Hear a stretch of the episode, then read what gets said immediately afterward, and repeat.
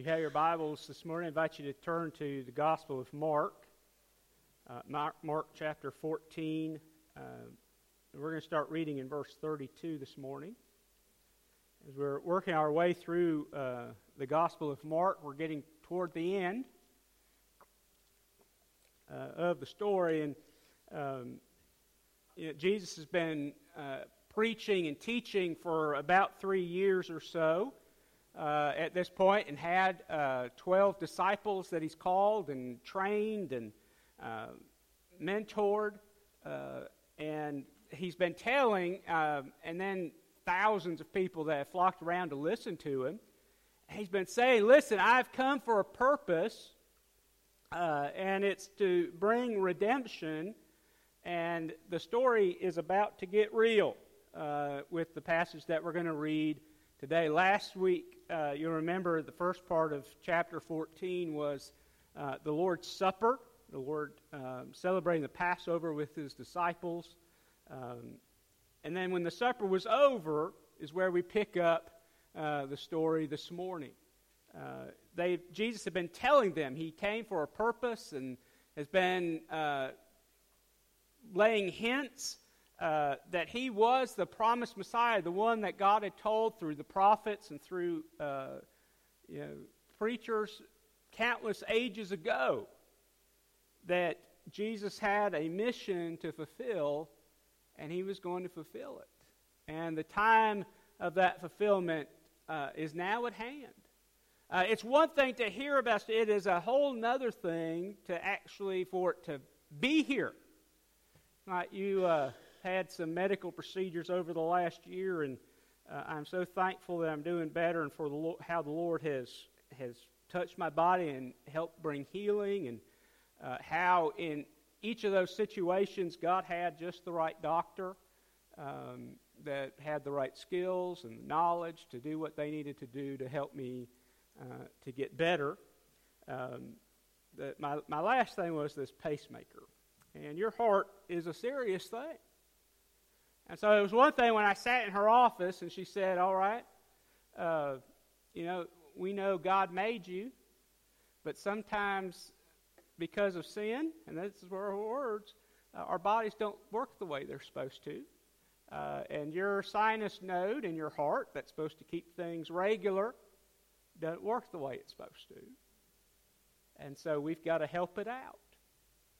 Well, that was one thing to hear that, and she explained what she was going to do, and uh, you know, it wasn't going to be that major of a thing. And I said, well, it's not major to you because you ain't getting it done on you, but uh, you're going around messing with my heart.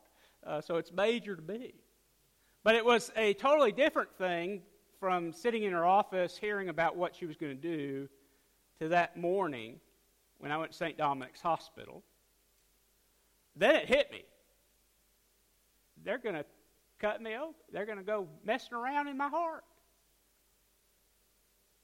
Uh, and I knew the Lord, you know, was going to look after me. I prayed, you know, had faith and confidence in Him, and I prayed for the doctor, and she's a good Christian lady.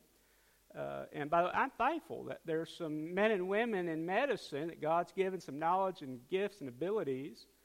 Uh, and I'm thankful for good, godly uh, doctors that I have that, that help uh, take care of me. Uh, that's just a, an aside note.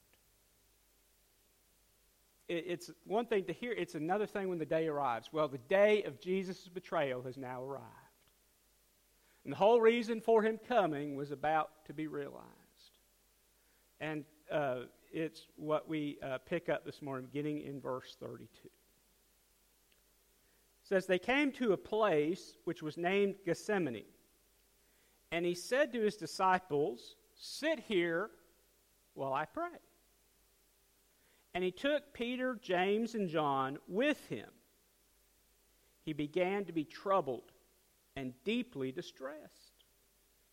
And he said to them, My soul is exceedingly sorrowful, even to death. Stay here and watch.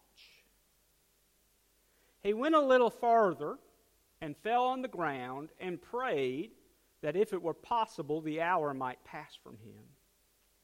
He said, Abba, Father, all things are possible for you. Take this cup away from me. Nevertheless, not what I will, but what you will. Then he came and found them sleeping and said to Peter, Simon, are you sleeping? Could you not watch one hour? Watch and pray, lest you enter into temptation. The spirit indeed is willing, but the flesh is weak. Again he went away and prayed and spoke the same words. And when he returned, he found them asleep again, for their eyes were heavy, and they did not know what to answer him. And then he came a third time and said to them, Are you still sleeping and resting? It is enough. The hour is come. Behold, the Son of Man is being betrayed into the hands of sinners. Rise, let us be going. See, my betrayer is at hand. And immediately, while he was still speaking, Judas, one of the twelve, with a great multitude, with swords and clubs, came from the chief priests and the scribes and the elders. Now his betrayer had given them a signal, saying, Whoever I kiss, he is the one. Seize him and lead him away safely. As soon as he had come, immediately he went up to him and said to him, Rabbi, Rabbi, and kissed him. They laid their hands on him and took him. And one of those who stood by drew his sword and struck the servant of the high priest and cut off his ear. And Jesus answered and said to them, Have you come out against a robber with swords and clubs to take me? I was daily with you in the temple teaching, and you did not seize me, but the scriptures must be fulfilled. Then they all forsook him and fled. Now, a certain young man followed him, having a linen cloth thrown around his naked body, and the young man laid hold of him and left the, he left the linen cloth and fled from them naked. What a perplexing story. these events were about to set in motion an event that was going to change the course of human history forever. And yet, many didn't realize it. Many knew it, but didn't care. They just wanted Jesus gone. And so, Jesus gets a, he just celebrated the Passover is now uh, gone into uh, the place that's called Gethsemane, which is, is, Hebrew, it's oil press. It's on the Mount of Olives where they would take the olives to press out and make the olive oil. Uh, and remember, he was staying uh, there in Bethany, so he was on the way uh, back um, from Jerusalem where he had just celebrated the Passover. And he takes his disciples and said, Let's pause here. And so he leaves eight of his disciples and takes Peter, James, and John, who are the inner three circle, if you will, of, of Jesus. And they went a little bit further. And Jesus said, Stay here and pray while I go a little bit farther and pray. And so, uh, several things from these verses that we want to pick out as this story begins to unfold and, and, and the, the betrayal of Jesus uh, is upon us. So, the first thing that I want us to talk about this morning is a very real task. Jesus had a task that he knew that he had to come and accomplish, or there's no way it could be accomplished. Jesus knew the reason he w- had come was to be the atoning sacrifice, the sinless lamb that would be slain for the sin of the world. Jesus knew that. And he knew that his hour had come. He knew that Judas was going to betray him, and he sees Jesus or Judas coming at the toward the end of this story. So Jesus had a task. And it was an insurmountable task. It was a difficult task. It was a task that just he as he went to pray, he says he became distressed. He became anxious within himself because he knew the hour was coming.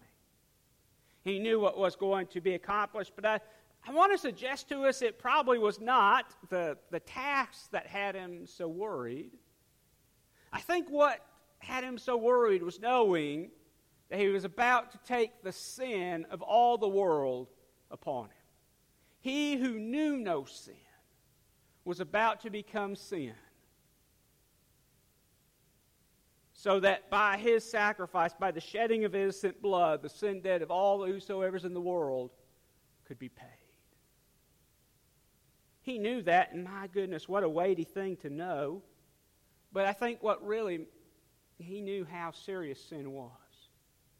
And he knew that as that sin came upon him, that the Father would turn his back on him. And that's what disturbed him more than anything else. And so Jesus prays a prayer. He says, Not this, if it's possible, let's find another way. But not my will, but yours be done. She said, I'm committed and I'm surrendered to do what I know needs to be done. But there's another very real task that, that Jesus had accomplished. Jesus gave his disciples a task as well. Jesus is going to accomplish his task. The disciples failed miserably again. Jesus said to these eight, Stay here and pray. He took Peter, James, and John a little further, said, Stay here, pray and watch. In other words, you be praying, you be on guard for uh, the things that are about to take place. And he went a little farther. He falls down and bares his heart. And he cries out, Abba, Father. It's the only time in the Gospel of Mark uh, that, that, that Jesus uses that address. It's the most personal address. It's, it shows the, the very close and family relationship that Jesus had to the Father. And he poured his heart out to him. And then he comes back and he finds his three sleep. He says, Peter, can't you numbskulls even stay awake for one hour? Don't you understand? Don't you get the, the gravity of what's about to take place? Now, it was getting late.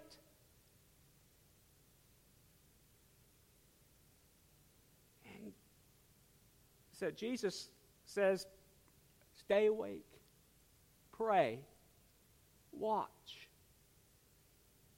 And he goes and he prays again. The same thing, Mark tells us. And he comes back and he finds the heavy eyed disciples again.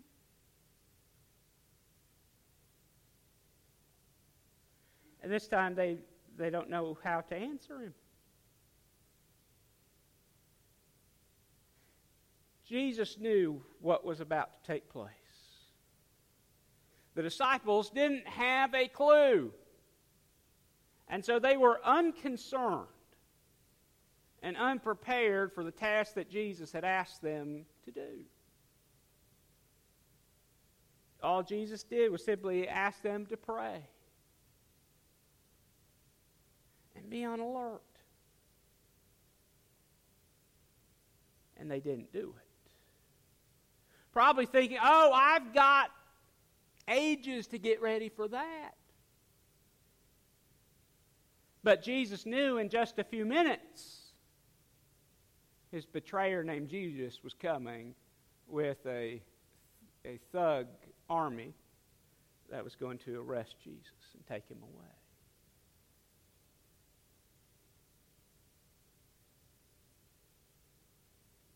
So the task for both of these groups was very real and very important. They had both been prepared for the task, they'd both been given the task. But only Jesus succeeded in the task. The others, woefully unaware. And perhaps the, the reason is, Jesus tells us, the spirit is willing, but the flesh is weak. Remember, Peter had just said to Jesus, I will not deny you. When Jesus tells them at the Passover supper, all of you are going to leave me. Peter speaks up, Not me, Lord. I ain't going nowhere.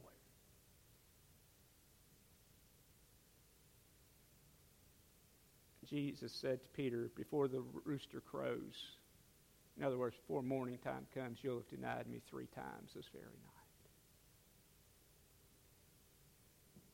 And that is what happens.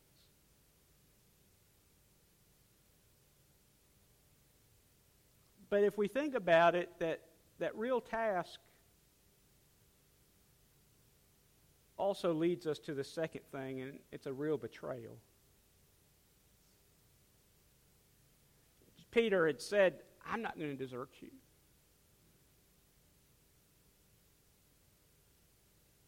But when Jesus called on them to do something, they didn't do it.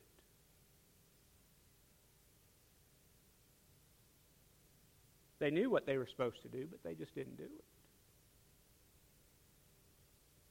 So, though Peter had denied Jesus, knowing Jesus three times, he really had betrayed Jesus even before then because he betrays him in this Garden of Gethsemane. When he says, Lord, I know you wanted us to pray, but we're just too tired. we got other stuff to think about and other stuff to do. Judas walked with Jesus for three years, had done ministry, had listened to all of Jesus' teachings, and even comes up to him in this last time and calls him rabbi teacher, teacher.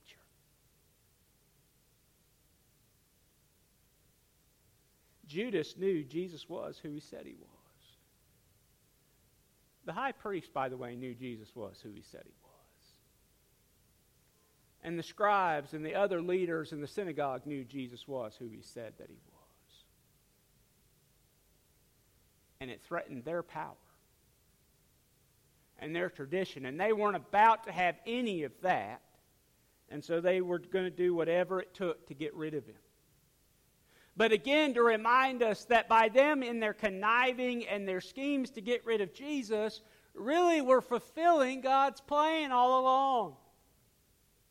Because from all along, the plan had been that the Redeemer would come and shed his blood for uh, centuries before Jesus would come. The prophet Isaiah says that the, the Lamb of God would come and be slain for the sin of the world, and that by his stripes we would be healed, foreshadowing Jesus' uh, horrible treatment in the coming days of the gospel So this betrayal was very real. It was a betrayal of, of friends. You know, it's, it, it's one thing when somebody that you don't like and doesn't like you does something to hurt you. You kind of expect that. You don't really take it personally. You just move on. But when somebody that you thought was your friend, when they wound you, don't those wounds hurt deeply? They absolutely do. And Peter and James and John had been given just a simple task just to pray. And they couldn't do it. They thought, well, we're kind of tired. We, we just finished the Passover, and you know, tomorrow's coming, and we got a lot to do tomorrow. We'll pray tomorrow. I tell you that when God gives you something to do, you do it right when He gives you opportunity to do it. Because we're not promised tomorrow. We talked about that in Sunday school this morning. There's not one here that knows when your time for this life to end is. I can assure you an end is going to come, but you don't know the day or the hour. God does, though. But you don't. And so it's a reminder that we should not take for granted the time that we have. And when God has given us something to do, we need to be serious about doing it. Now, here's the thing, though. Peter denied Jesus tons of times. He even uh, betrays Jesus, who had talked about peace. And, uh, you know, Peter uh, took one of the swords. We know it, he doesn't mention it here uh, in Mark, but one of the other Gospels tells us it was Peter that chopped off the servant's ear. This Luke tells us the servant's name was Malchus. How he got his ear, I don't know. Perhaps he was aiming to chop his head off and he moved, and so he got his ear. But Luke tells us that Jesus reprimands Peter and takes that ear that was chopped off and puts it back and heals it.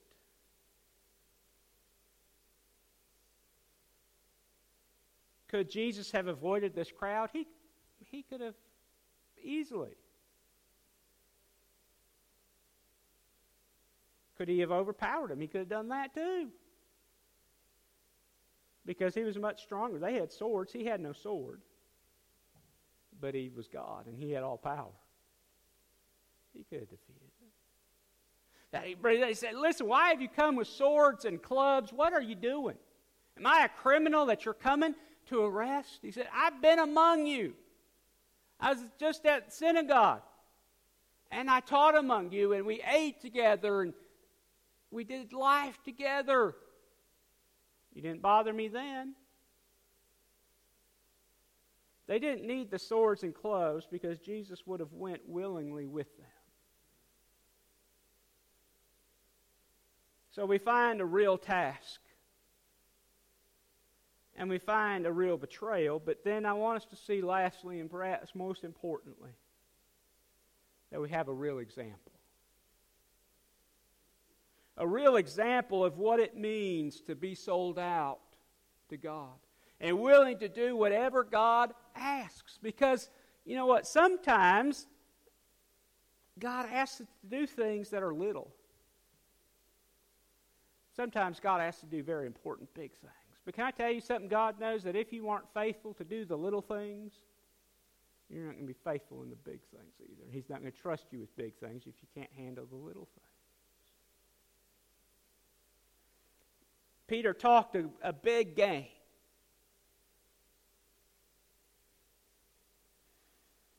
But when push came to shove and it came time to put the, the wheels to the road, Peter failed. And in fact, Mark tells us that as they led Jesus away, they came and arrested him. All of the disciples, all 12 of them, left. They scattered, they were gone. Now, we have no indication from any of the Gospels that any of the disciples were subject to the arrest of these crowds. They were only after Jesus. But the disciples were fearful. Judas was remorseful because of what he had done. I don't think he truly repented. I think if he had, Jesus would have forgave it. I don't know that I would have, but thankfully I'm not God. And God's a lot more forgiving and a lot more patient than I ever will be, or that you will ever be. But we find here a real example in Jesus because he did. He bore his soul before the Lord and then said, You know, I really am not all that excited now that it's time. Don't really want to do it. But I'll do it. There's a, you know, so God will give you tasks. And when God gives you a task, He doesn't mean for you to put it off. He doesn't mean for you to shirk the responsibility of doing it, He means for you to do it. And so when he had told the disciples, when he told Peter, James, and John to sit here and pray and watch, that's what he meant for them to do. Not rest and close their eyes and take a power nap.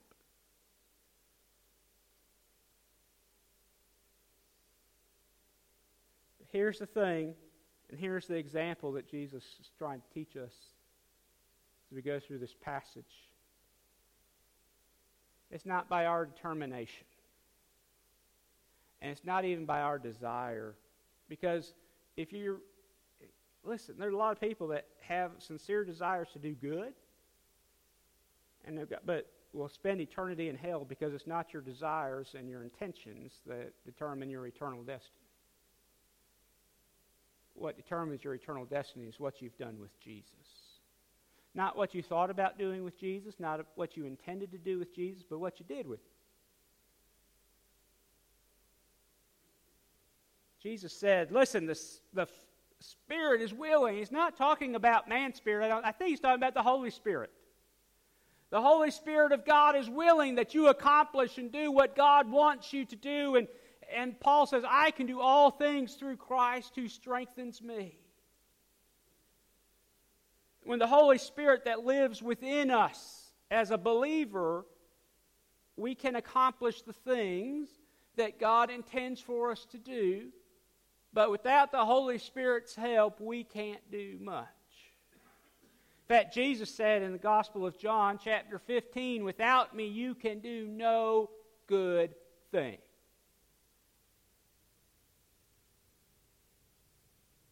But praise God, with Him, we can do all things.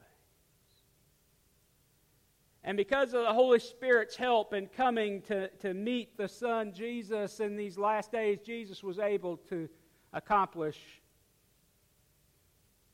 what he was sent to do. He was willing to sacrifice, he was willing to do whatever was necessary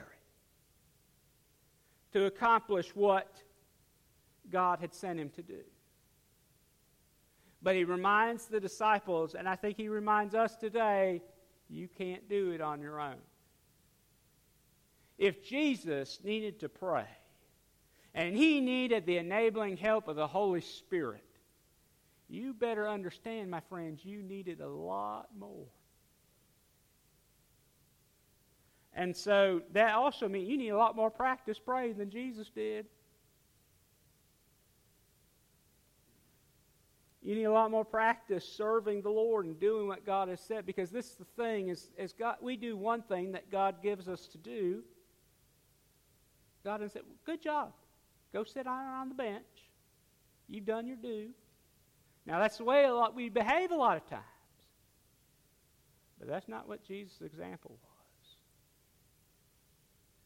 Jesus accomplished what he was sent to do, and still today, the scriptures say that Jesus is at the right hand of the Father. He's making intercession for us and holding this world together. And so he's still actively involved in our world today.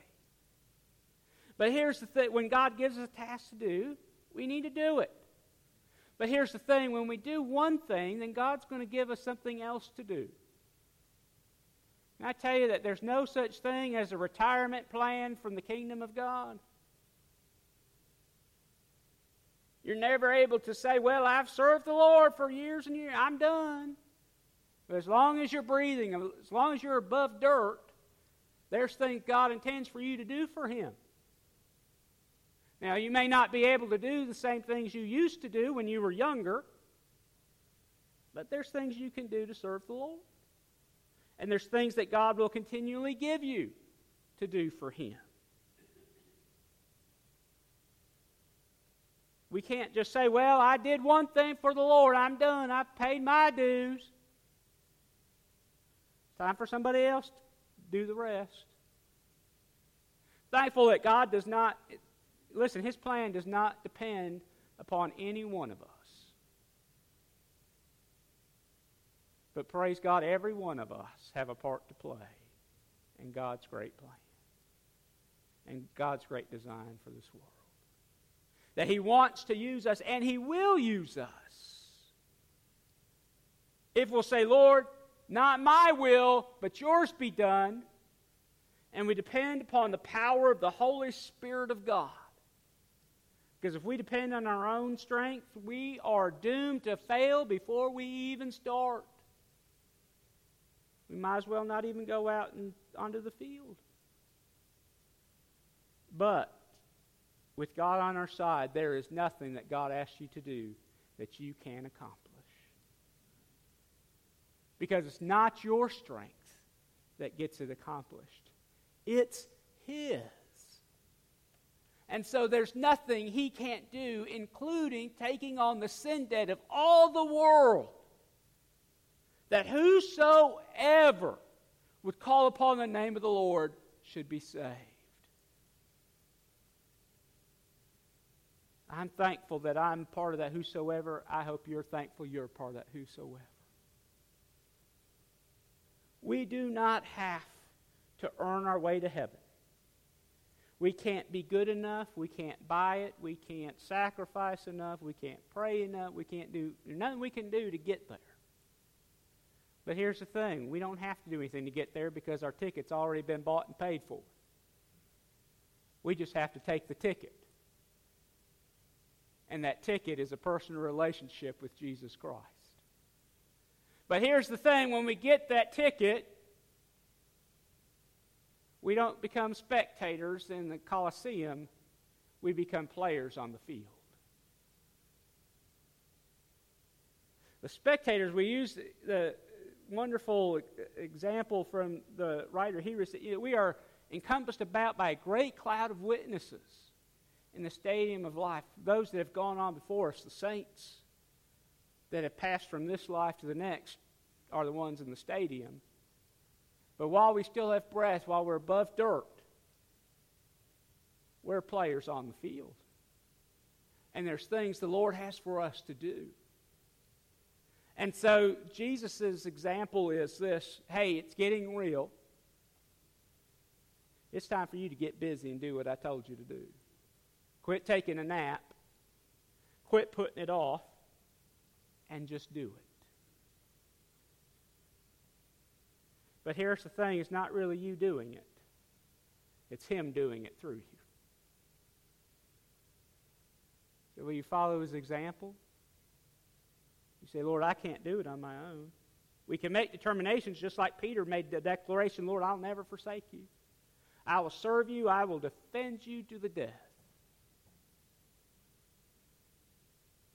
And then when push comes to shove, when that crowd came to arrest Jesus, Peter was out the door.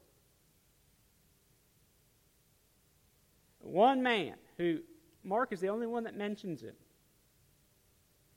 This young man who had a outer garment on. It's late at night, he probably had something we might call pajamas, and so we might have had pajamas on, he, naked in uh, the Bible doesn't always mean naked. Sometimes it does, but not always. If somebody was considered naked if they didn't, if they weren't fully dressed, and so uh, you know, they could have grabbed this young man's coat to. Why? We don't know why. But even he deserted Jesus. He got he got out of there. And so when the Lord comes calling, are you going to run away naked? Or are you going to say, Lord, not my will, but yours be done? Are you going to say, Lord, let's go? Let's see what you can do and what you want to accomplish. Because the choice really is ours.